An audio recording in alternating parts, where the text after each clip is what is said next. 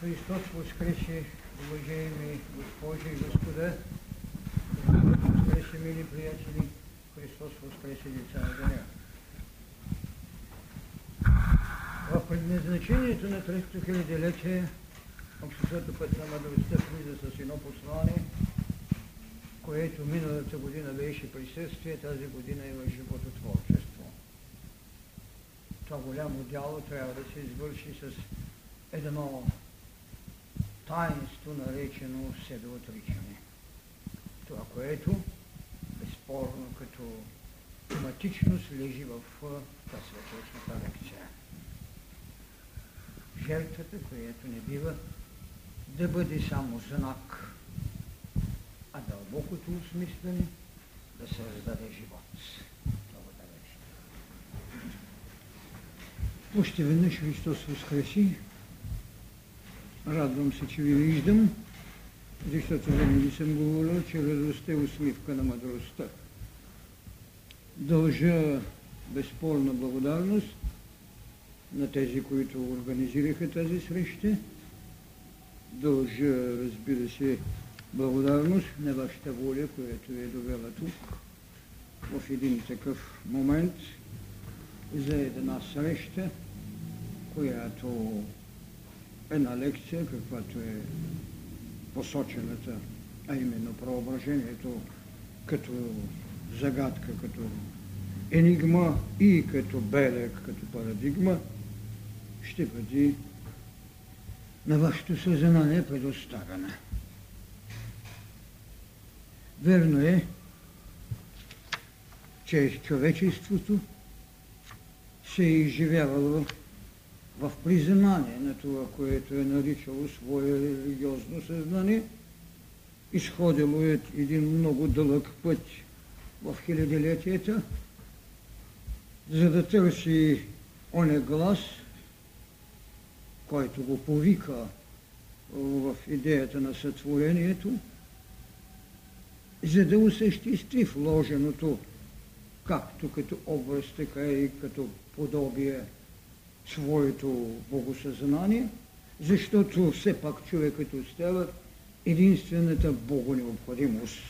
И то зримата богонеобходимост, с която той влиза в живот. Животът е единственото нещо, което е непобедимо. Преходности го освидетелствуват. Търсена е една голяма идея, предоставена е на това, което се нарича божества безсмъртия.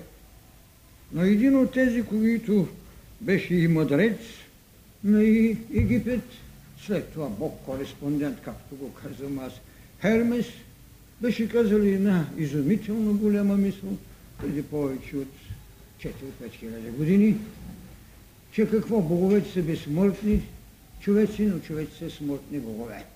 Още тогава беше оставена една велика тайна, която трябваше да роди и естествено да осъществи. Наистина ли това дете, което е смъртен бог, може да стане също тъй безсмъртен, както боговете, които по-скоро бяха стихии, и онова подобие, което се търсеше у нас, да бъде изведено в живот, за признание, че той е единственото, което свидетелствува за наличието на мирово съзнание, на творческата воля, на това, което и на философия ще каже абсолют, или това, което и на индийска философия и религия ще каже, че това е безпричинната причина, или това, което, примерно казано, една религия, от която и ние след това ще изхождаме, ще имате един миров Господ, наречен Саваот, или Яхве, за което бе забранено да бъде произнасен, а след това едно християнство, което ще ви отработи един трилик, но в същината си един същ Бог Отец, който е позволил на своето родено дете да седне от десната отца и да направи с белегът, с тази парадигма, която свидетелствуваше за него, в лицето на един гълъб, който ние след това наричаме Святия Дух, едно-едино същие. голямата тайна на културата на човечеството ще се остане, разбира се, белегът на това, което сме навикнали да наричаме религиозно съзнание, макар че то е едно историческо предхождане, защото едно религиозно съзнание с тотемно изповедание отдавна отиде в забвението, но е било част от голямата потреба да се виждате като него, когато едете до темното божество. Тогава, разбира се, някакво животно, защото буквално е преводната тема, това е покровителство. Безспорно най-вече те са били животни.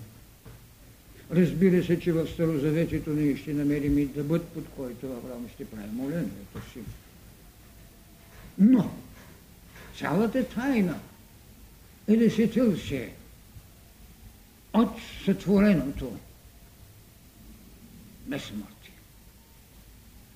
Защото в него, освен планетната плът, имате и диханието на сътворителя и тогава тенденцията на тези иерархии в удохотворяването на човека към Бога си оставя една от потребите да го изведем до безсмъртие.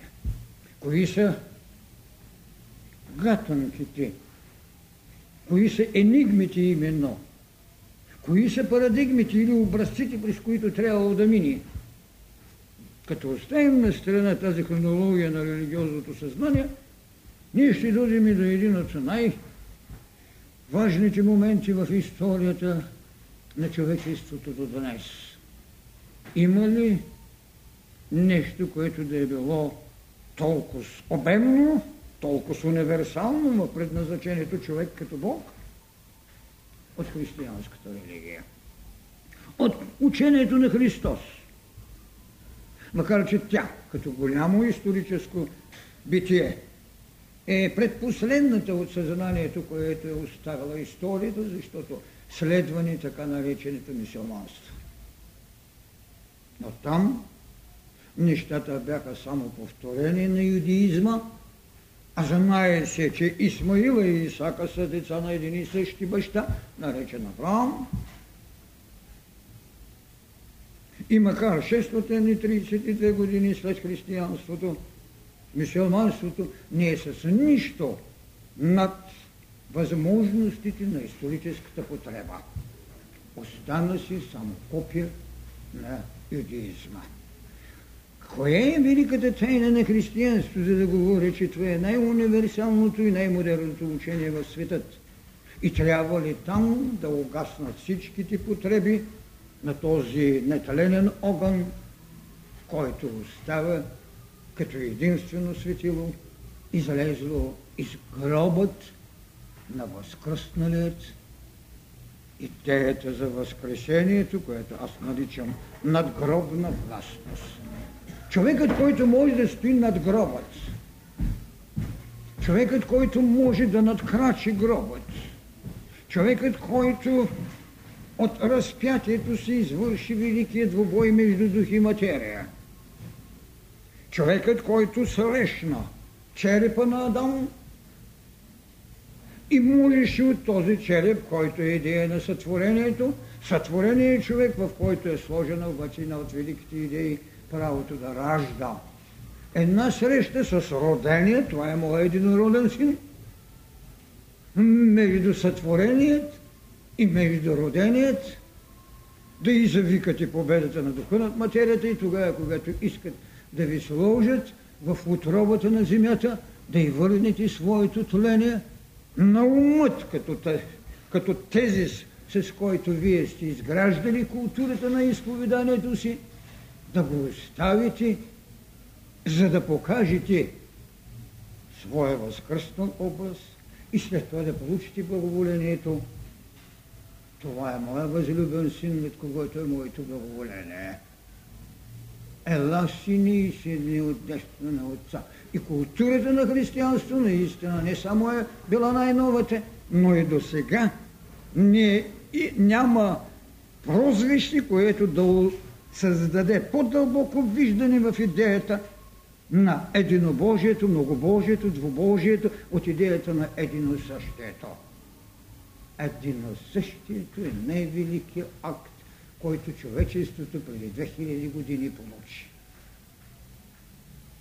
Тук именно трябва да кажем и възможно ли и на такава актност, която ни свидетелствува възкресение, след това възнесение, сядане от десно и създаване на едно същието, е и тъй дали да е извърван един велик път, както като социална Голгота, така и като лична възможност на представянето, на извеждането на духовната си субстанция в свидетелство пред очите човешки. И какво е тогава преображението? Една от първите възможности да дадем нетленност и да признаем необходимостта на безсмъртието. Така че смъртният човек е една възможност, както е казано от Хермес, да, боговете са безсмъртни човеци, но човеците смъртни богове.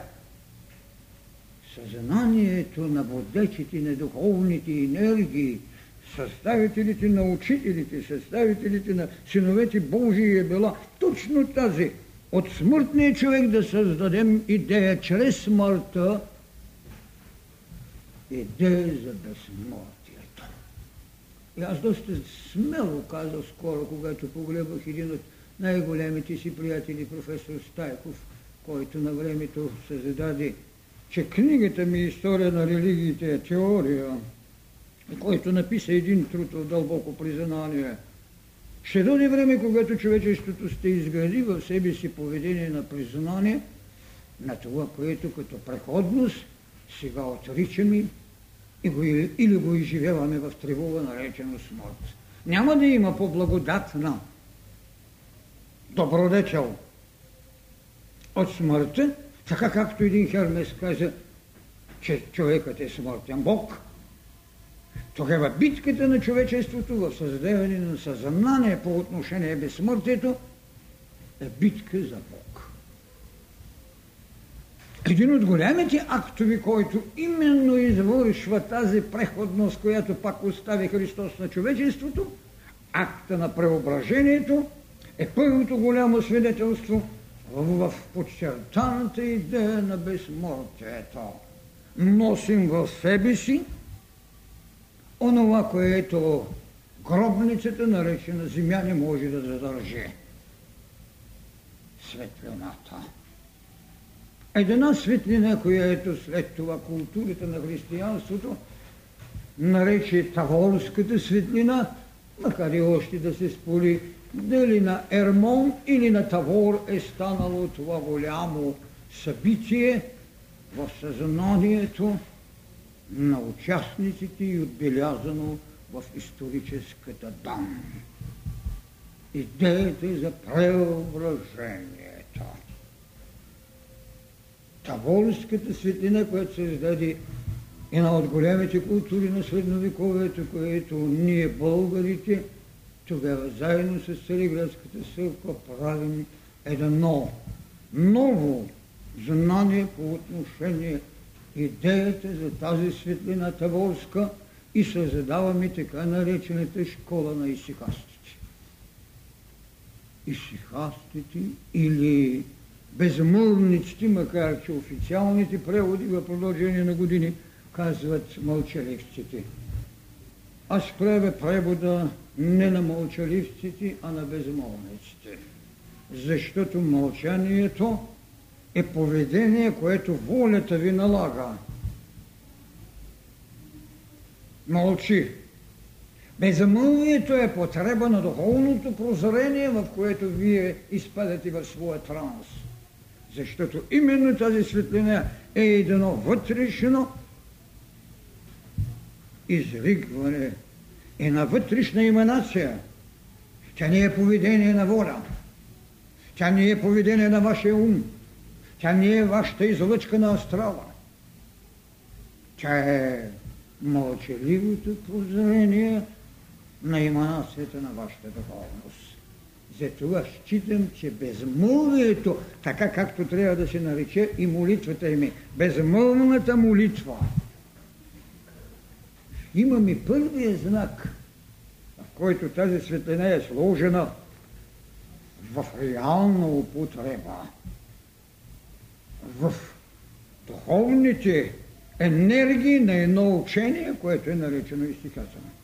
Можем ли да намерим едно друго потвърждение в тази идея на преображението? Да, можем и да го намерим в християнската Евхаристия, в християнската молитва за преобратът на така нареченото тяло Господне и кръв Господня в идеята този хляб е моето тяло, това вино е моята кръв, в която е благоволението и новият завет. Именно хлябът и виното, разбира се и водата. Част, защото водата съм казал, че е астралния образ на светлината. И точно това е големата тайна. За химията сега тя е H2O, но за сътворителят тя е еманация на, духовното тяло, наречено астрал, т.е. аструм, което значи светлея. Така че водата е светлинният образ на астралното тяло. На астралното тяло. Точно в тази велика тайна на така наречената света Евхаристия, т.е. приготвяне на светото причастие, ние имаме преобратът, ние имаме преображението на материалното хляб и материалното вино в една иносказателност. Тяло Господне и кръв Господне. И вижте сега, в тази велика тайна на преображението, как тези големи неща са вървяли? Как тази светлина или този огън е иерархирал в историческото съзнание? Ние имаме една светлина, която се нарича Прометеева. Прометеевата светлина е какво? Борба за човека. Прометей краде огънът и светлината от боговете, които искат да унищожат човечеството, за да ги спаси. Битка за човека. Другата светлина, която стои, това е светлината, както казвам, Таворската светлина, която е битка за безсмъртието. Защото след Таворското си преображение, ние ще го видим и в неговата социална цялост на човекът, който е съден, на човека, който казва най-смелата мисъл до съществуването на Христос. Нито митологиите, нито големите религии са дали право на човекът, макар че идеята за причастието пък точно това дава, че когато вземете причастието, вие сте съпричастен в великата сублимация, която тотемното божество, когато го едете, ставате събожествен. Тази светлина, Таворската, е именно битка за безсмъртие. И третата светлина, която остава, това е светлината на Възкресението, която е Божествената светлина. И вие ще намерите една иерархия, че какво? Че мисълта ражда формули за живеене, че мисълта ви се задава идея за човечество, че тя е, с което вие се легитимирате на историческото огледало. Но откровението е извеждане на божественост, с което вие създавате това, което учението Път на мъдростта каза. Човекът е един Бог в развитие. Той е събожественост и след това вече един същ, но в развитие. Така че тези три големи възможности са били вложени както в биологичното, така и в мисловното, така и в душевното и духовното пътуване на човека от пространствеността, чието обятност не можем и да определим, но чието осезание на вътрешното си поведение като човек със съзнание на мировост можем да научим. И точно това прави голямата идея на преображението. Голямата идея на преображението е това – великата среща с трите същества. Взимате трима от своите последователи. Никога светът няма да свърши в забавлението. Забавлението го има и по телевизията. Забавлението го има и в гръста на човека. Но тайната не е на екрана. Тайната е в книгата на живота. Взимате своите трима избранници, за да ги заведете на великото посвещение, на великото таинство, което преображението свидетелствува за безсмъртната идея на безсмъртието. Защото когато видите от тлението ви да излизат таворските светлини, за които се казва, че не са тленени. Тук е голяма битка, която в цялото средновековие се води. Дали таворската светлина е тленна? Потвърждение на нетленност показа гробът. Възкресението, нетленността на своята светлина, която наричаме таворска, Христос е даде на Тавор. Но тя трябваше да бъде потвърдена. Тленна ли е или нетленна? Ето, че идва гробът. В гробът той излезе като светлина и показа, че тя е нетленна. Взе със себе си Якова, взе Петра, взе Йоана, три различни поколения, заведе ги на планината и, както е казано там, той се преобрази. Демонстрира своята вътрешна даденост. Първият свидетел за реална духовност, срещу тленна преходност и потвърдена тенденция за безсмъртие. Това е голяма детайл, защото гроба точно това потвърди. И там ние ще намерим нещо много странно. Разликата между същност и преходност. Тогава ние ще срещнем и най-голяма идея. Идеята на прощение с миналото. Защото преображението е голямата идея на служението.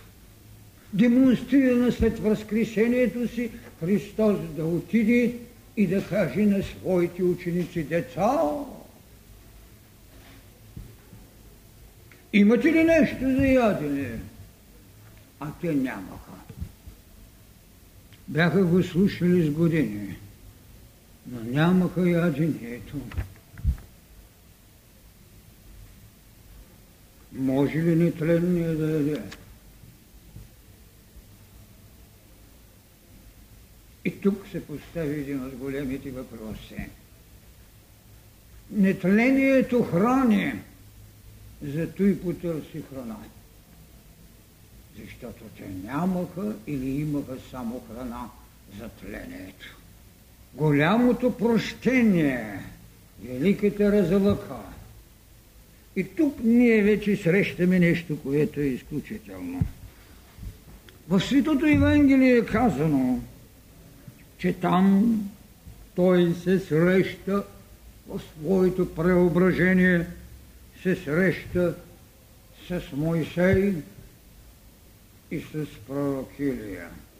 И Мойсей е пророк. Той не е миров учител. Той е също тъй само пророк. Това е основанието да ни го намерим в позволение на висшия свят да влезе в обетованата земя. Човечеството трябва да се попита, защо на Мойсей не се позволи да влезе в обетованата земя. Той остана вън от обетованата земя. Исус навин влезе. Той остана вън. Отделен е въпросът, който продължава да бъде спорен в доказателствената страна. Има достатъчно вече аргументи, но това е проблем на друга лекция. Мойсей евреян ли или не? Разбира се, че той не е евреян. Толкова и странно да звучи за светът, но това е голямата истина. Един Фройд, модерното знание на фройдизма, който владее от миналия 20 век, някъде от 30 години до скоро, а и още не го спорим. Един Фройд има написана биография. Именно Фройд, големият еврей. Да не говоря и за другите, които са писали. И много, и дълбоко извежда мотивираните принципи. Вие знаете при него за Едиповия комплекс. Вие знаете за великото либидо.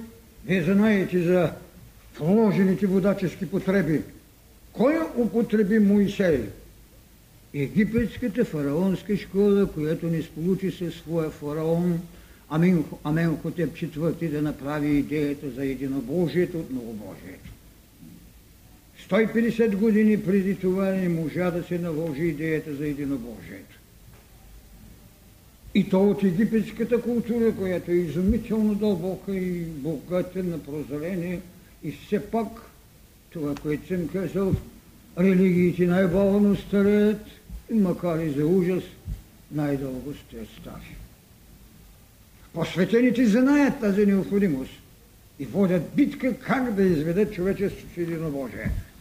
Но срещите е между Христос, който се преобразява, чието дрехи стават бели като сняг, който разговаря с Мойсей, така както е казано в Светото Евангелие, и с пророк Илия. Аз не приемам нито единия, нито другия. Това е моя теза и те един ден ще бъде реалност. Мойсей няма место там да среща с Христос. Първомощи, когато започва своите учения, Христос казва: казано ви е око за око, зъб за зъб, аз ви казвам. Който ви удари от едната страна, дайте му и другата. Идеология на нравственост и прозрение. Една идея за единобожие, един ревнив и отмъстителен Бог в лицето на един бъдещ единосъщ, защото само Христос можеше да каже това, което светът нямаше. Аз и Отец сме едно. Обявен е за богохулник. И ако трябва да бъдем буквални, значи ние изповядаме богохулник, защото възоснова на това обвинение е роспнат. Но това е другата страна. Ние говорим и за същността на големите учения, които идват да дават път на човечеството. Така че местото на срещата не е с този, който рече око за око, зъб за зъб, когато ни пуснаха. За онзи, който, носейки Десетте Божи заповеди от Сионската планина, а тези от вас, които познават история на правото, също много добре знаят, че Десетте Божи заповеди са 150 години преди това на Хамурапи. Той също така ги взима от Божествения свят. Но когато ги носи и вижда, че избавеното, точно от еврейнат, избавеното племе трябва да създаде нова религия. Избавени от робството евреи и минали по сушата през Червеното море. той вижда, че евреите играят около своя златен телец. Повелява на фиктивния си брат Аараон да избие 5000 души. Можете ли да си представите това в съответствие на среща между Христос и 5000 души избити? Никога. Втората среща, това е с пророк Илия. Забележете, в трета книга Царства, мисля, че глава 18 беше.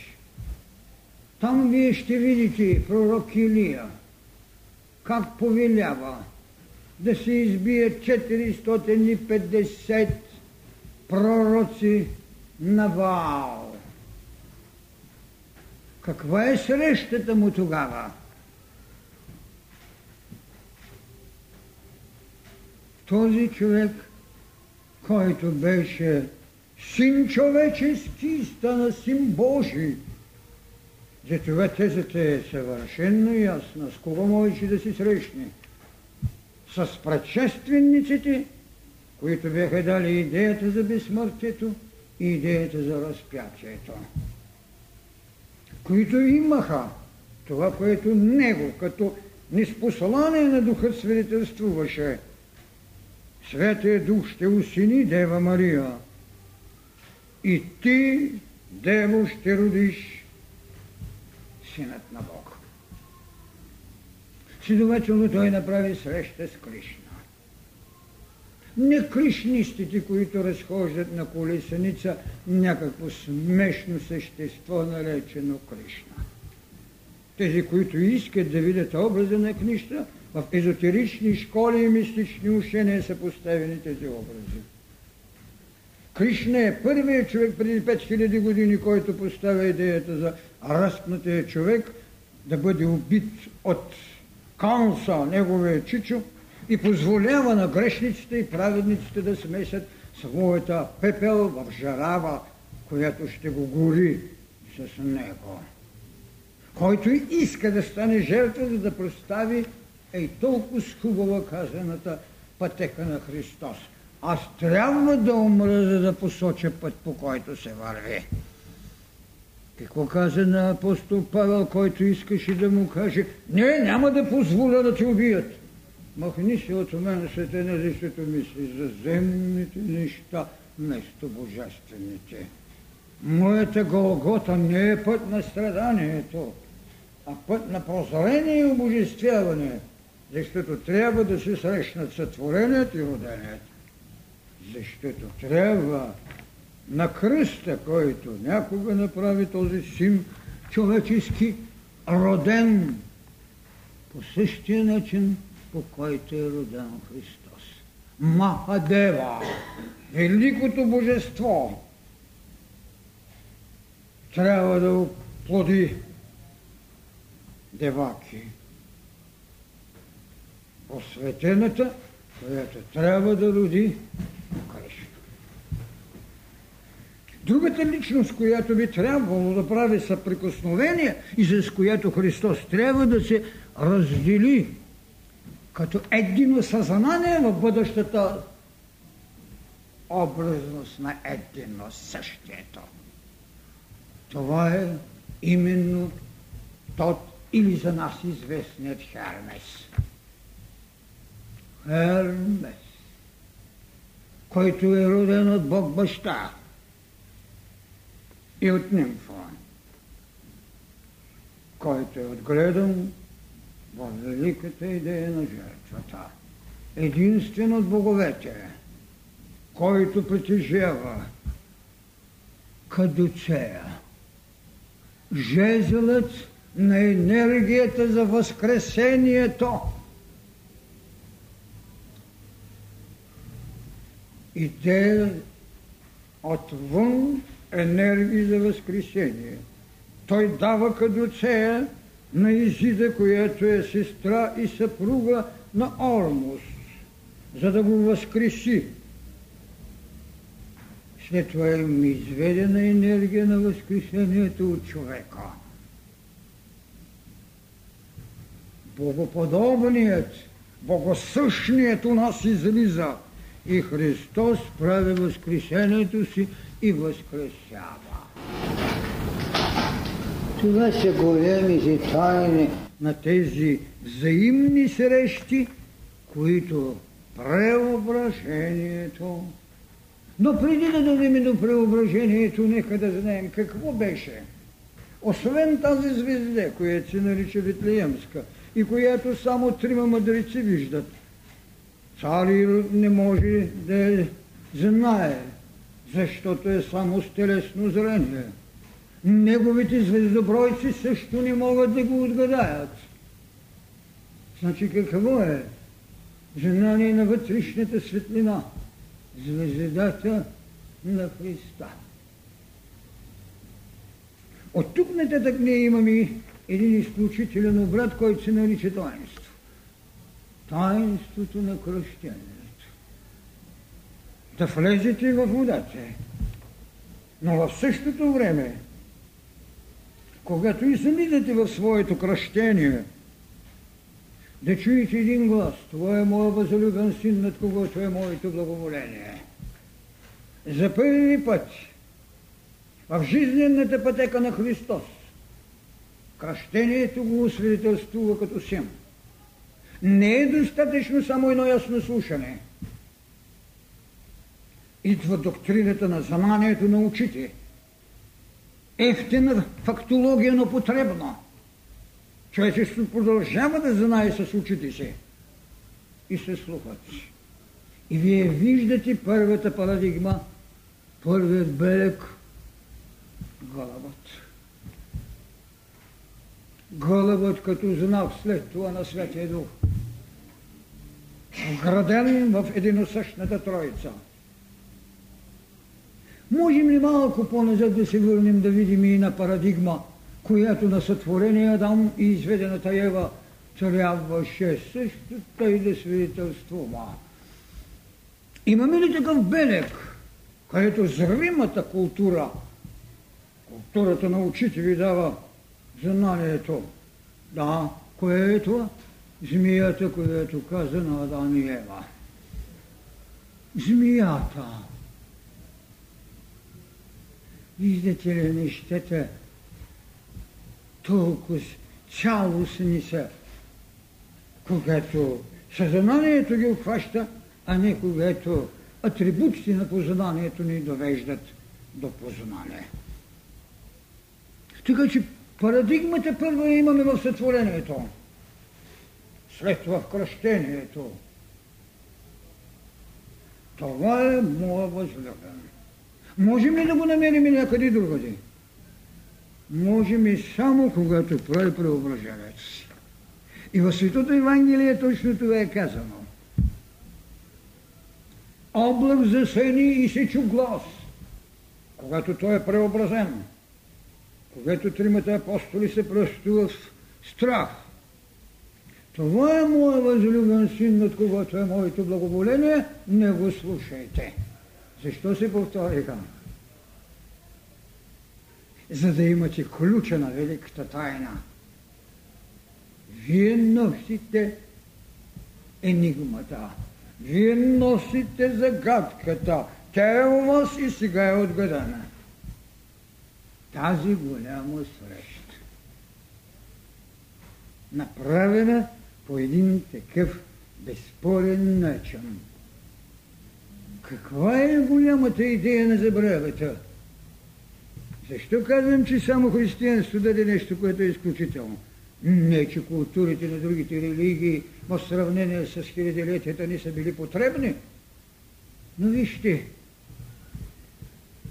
в митологията имаме нещо много странно. Бог баща в лицето на Кронос живее под едно богооткровение, че някой ще му вземе трона. Този някой е от неговите деца, който ще ражда. Така богинята ражда, той си яде децата. Разбира се, пак ще има някакво прозрение, когато ще скрият Зевс и ще дадат на Кронос камък. Повид, разбира се, в повоите.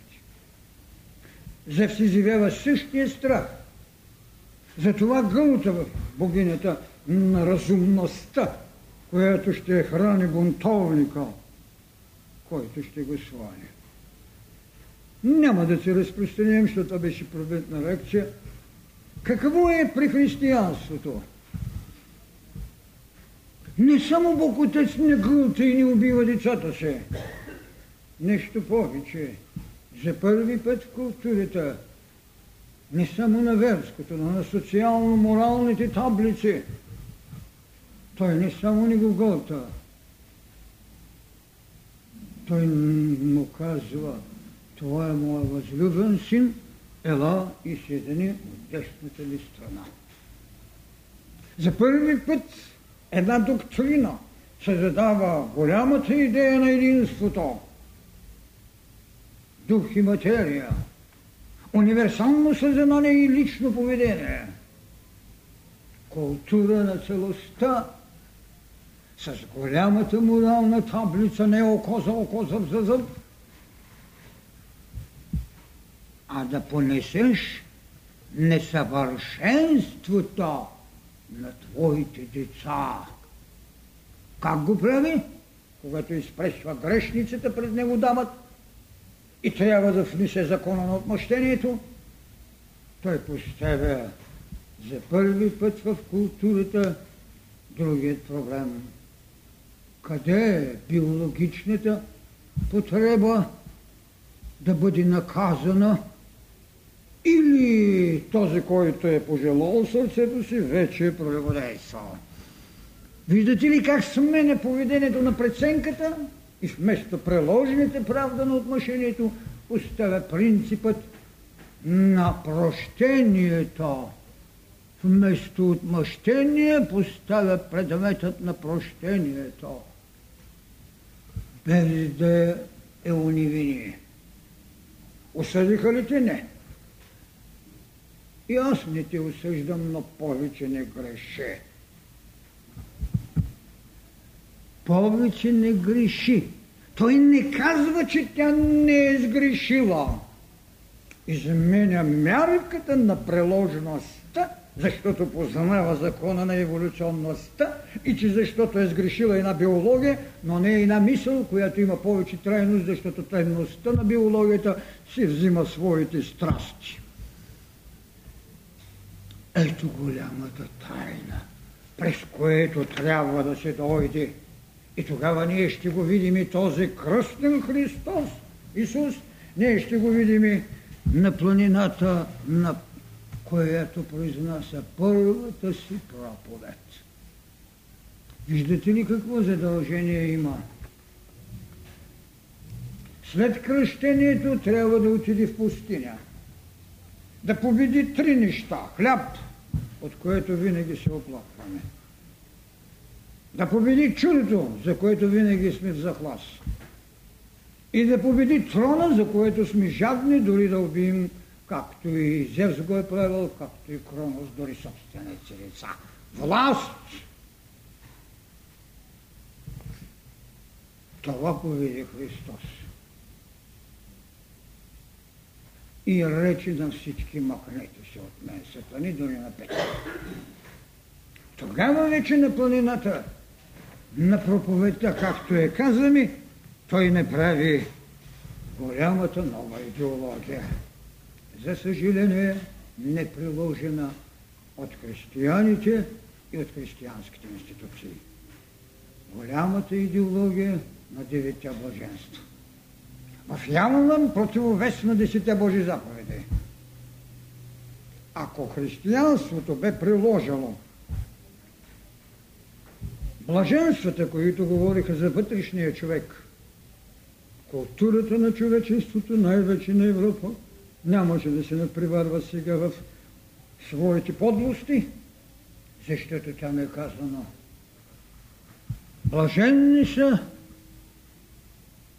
чистите по сърце, защото те ще видят Бога. Блаженни са миротворците, защото те ще се наричат синове Божии. Блаженни са или какво си, блаженни са. Тази голяма енергия на блаженствата, като морални постулати, биха направили в културата на човечеството нещо, което го няма. Това, което Христос те опита в своята реална същност да направи във времето си. Ови, тогава не го разбраха, а след това апостол Павел, който свърши голямото дело на християнството, да го изведе от сектанство, той пък го напълни с еврейските обряди и създадеха полухристиянство и полуеврейство. Дайте жертвите и така. Идеята обаче е, че след тази проповед на планината, в която той ерархираше духовното съзнание за една будност, наречена преображение, и ядовете, и е показ. Освидетелствува я чрез тримата си. Там се казва, това е моя възлюбен. Повтори си кръщението. Там имате вода, тук имате дух. Имате среща и прощение на минало с новото. Но там има още нещичко. Най-важното, което и ми каза, не казвайте какво сте видяли, докато не възкръсна. Не казвайте, защото този човек, син човечески, син Божий, беше победил чудото. Защото той знаеше, че този феномен, колкото и да е вън от реалностите, той е жива истина. Посъветва ги да ни казват. И разбира се, както е казано, те мълчаха, докато той направи своето възкресение. Голямата, великата тайна. Идеята за безсмъртието. Освидетелствувана при живи, че носим в себе си духовни субстанции. Потвърдена, когато се разплащате чрез тлението в гроба и когато говорите, че вие, че възкресението е живот. Точно това е, което ни даваше основание да кажем, че човекът е един Бог в развитие, възможностите вложени от това, което се наричаше подобие или диханието на Отца. Подобието. За да го потърсите в изявен живот. Във възкресение. И той наистина го направи. Имаме ли основание така да гледаме на нещата? И имам ли достатъчно личен и социален кураж да ви го кажа? Или само прозрението е, което ме води? Имам и двете неща. И аз се очудвам, защото трябва да се крият от човечеството тайни, които светите отци оставиха. Имаме ли в изказванията на светите отци това, което ви говоря? Макар, че по този начин моята дързост може да бъде ограничена, но тя е дързостта на небето в правото да има истини. И ето какво ще ви каже един свети Григорий Богослав, който заедно с другия Григорий Велики, заедно с Василий Велики съставляват голямата троица. Ето вижте какво казва, защото апостолите не можеха да кажат това. Но светите отци, което е най-голямото богатство на християнството, и то на източната църква, макар че много късно се разделят двете църкви, но много рано се различават.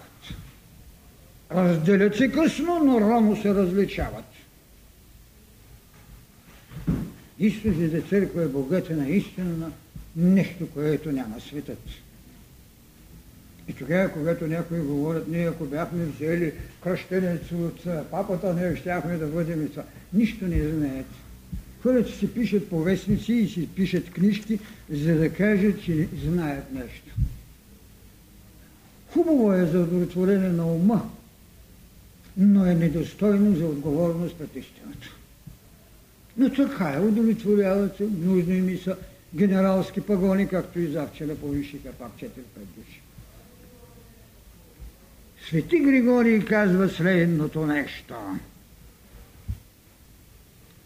Трябва с Христос да се погреба.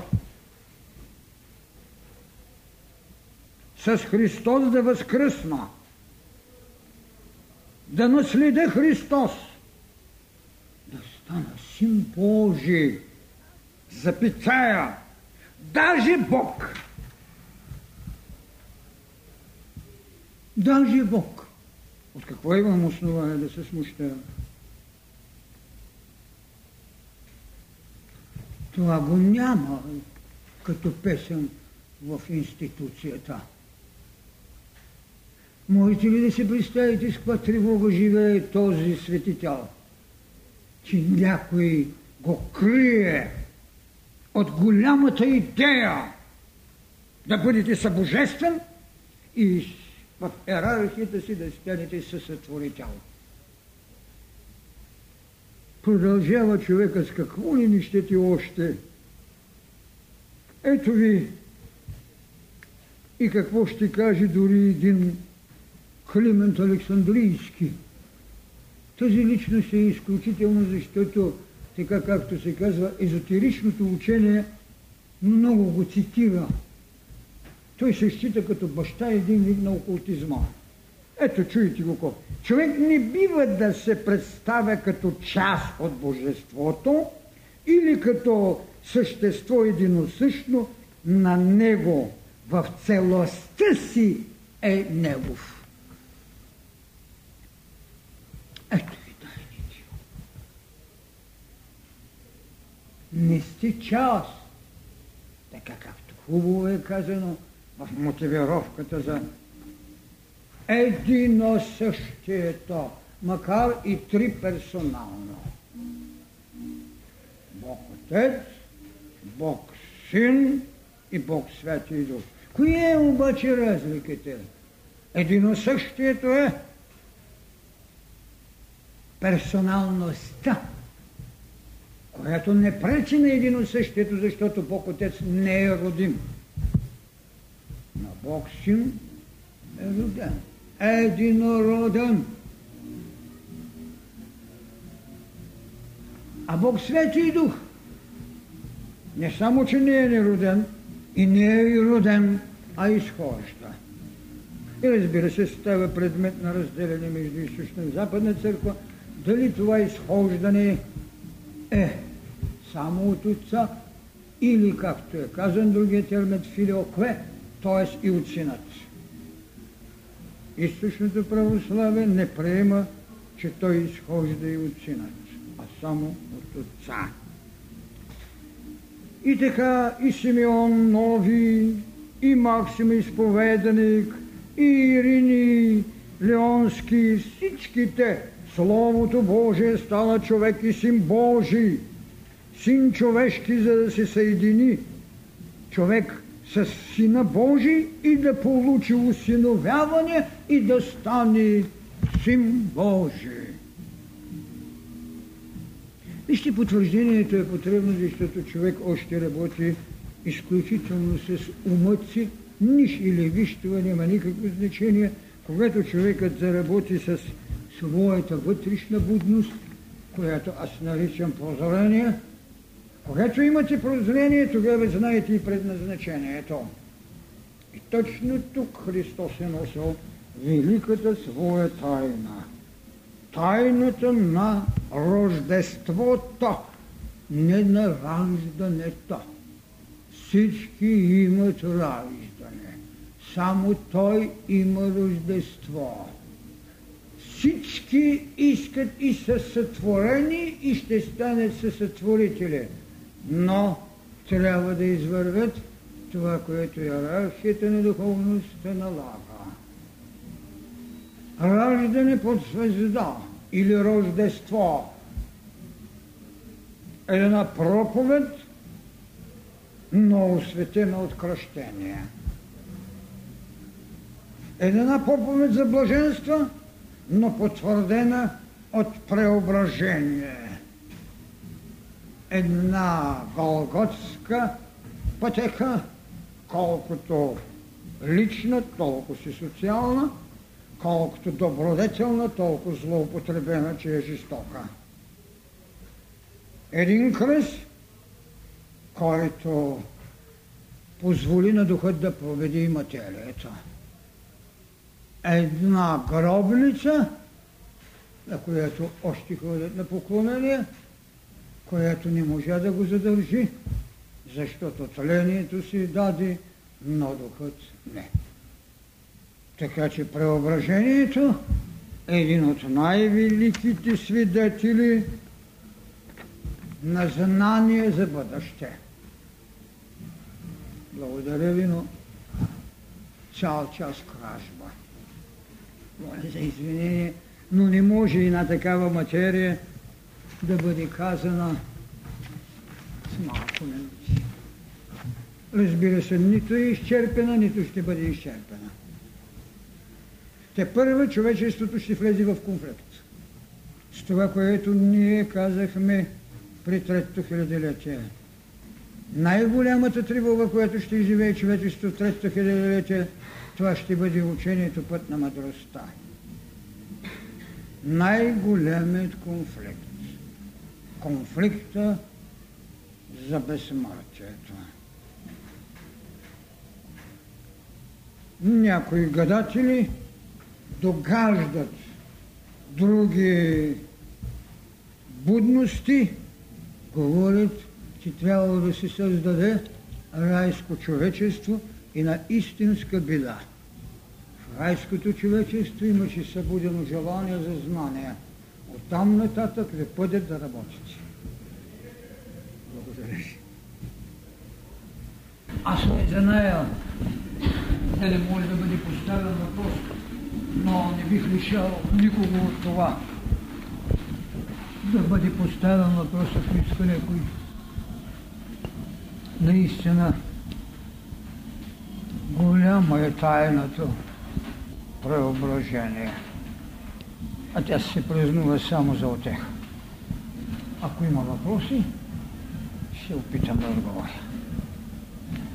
Ако не, от сърце ви благодаря и моля да ми извините за това, че сте отделили време от своето лично съзнание,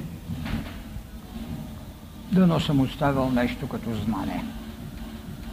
Поред вас, защо заспаха и тримата по време на преображението? Защото не може да се понесе енергията, която излъчват. Не са били готови или? Естествено, те и до края на живота си не можеха да бъдат готови. Вижте, знаете ли каква е разликата между аурата на един голям миров учител, какъвто е Христос, и онези ученици, които те първо учат? Как да понесат?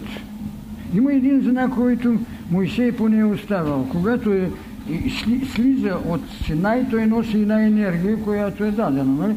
Той се прибува и ги моли те да си скрият лицата, защото ще бъдат увредени от една такава енергия. Това сега, което ние овладяхме като електричество, представете си го в свободно действие. Колко хора ще го понесат? Така е. Невъзможността да понесете вибрационната сила и нейната амплитуда. А не е ли било шанс? Моля?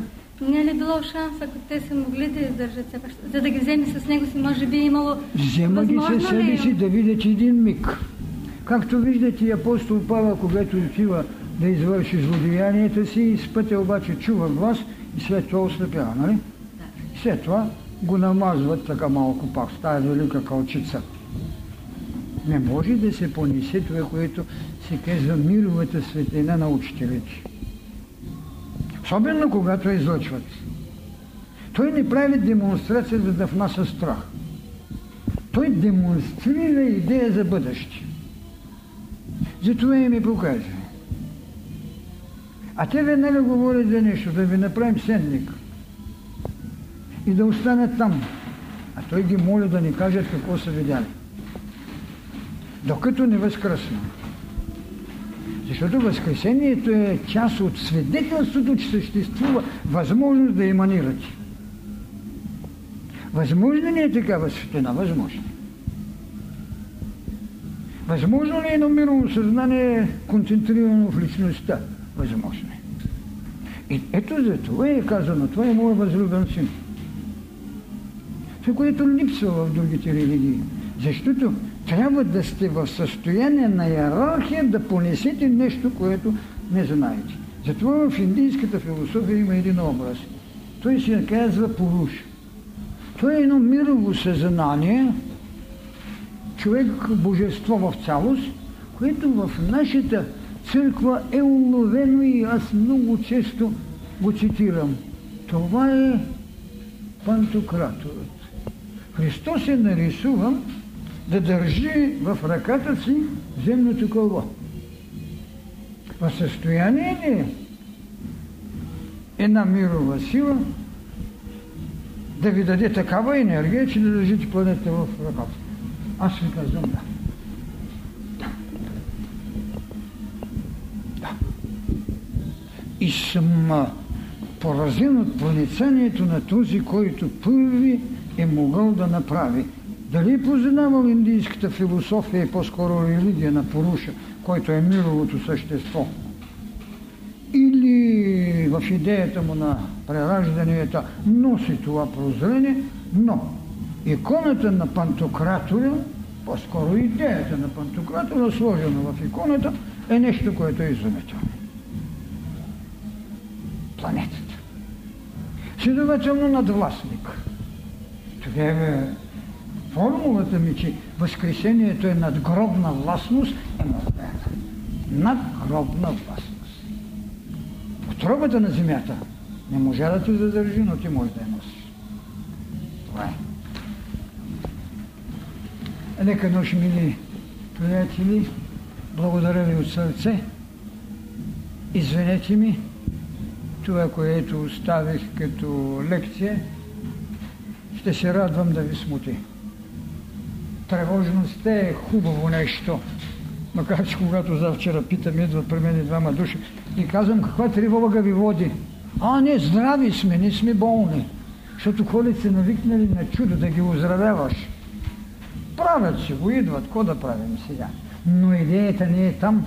Ами казвам, ако бяхте прочели списание, щяхте да видите, че тревогата на трето хилядолетие, в 2000-та година, тревогата на цялото трето хилядолетие е именно това.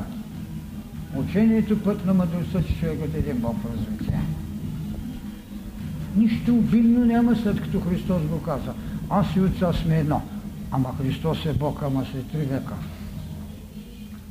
Или ето ти Григорий Велики, ето ти Симеона Нови, ето ти Климент Александрийски. Даже не само да станат синове, и на хубава запитая, даже Бог. Еврейската религия лиши човекът от идеята за божественост. Човек не може да стане Бог преди да мине урока на божествеността. Божествеността. В този смисъл България е божествена ли? Не само е божествена, но е предназначена да даде на божеството нещо. Нека нощ. Благодаря.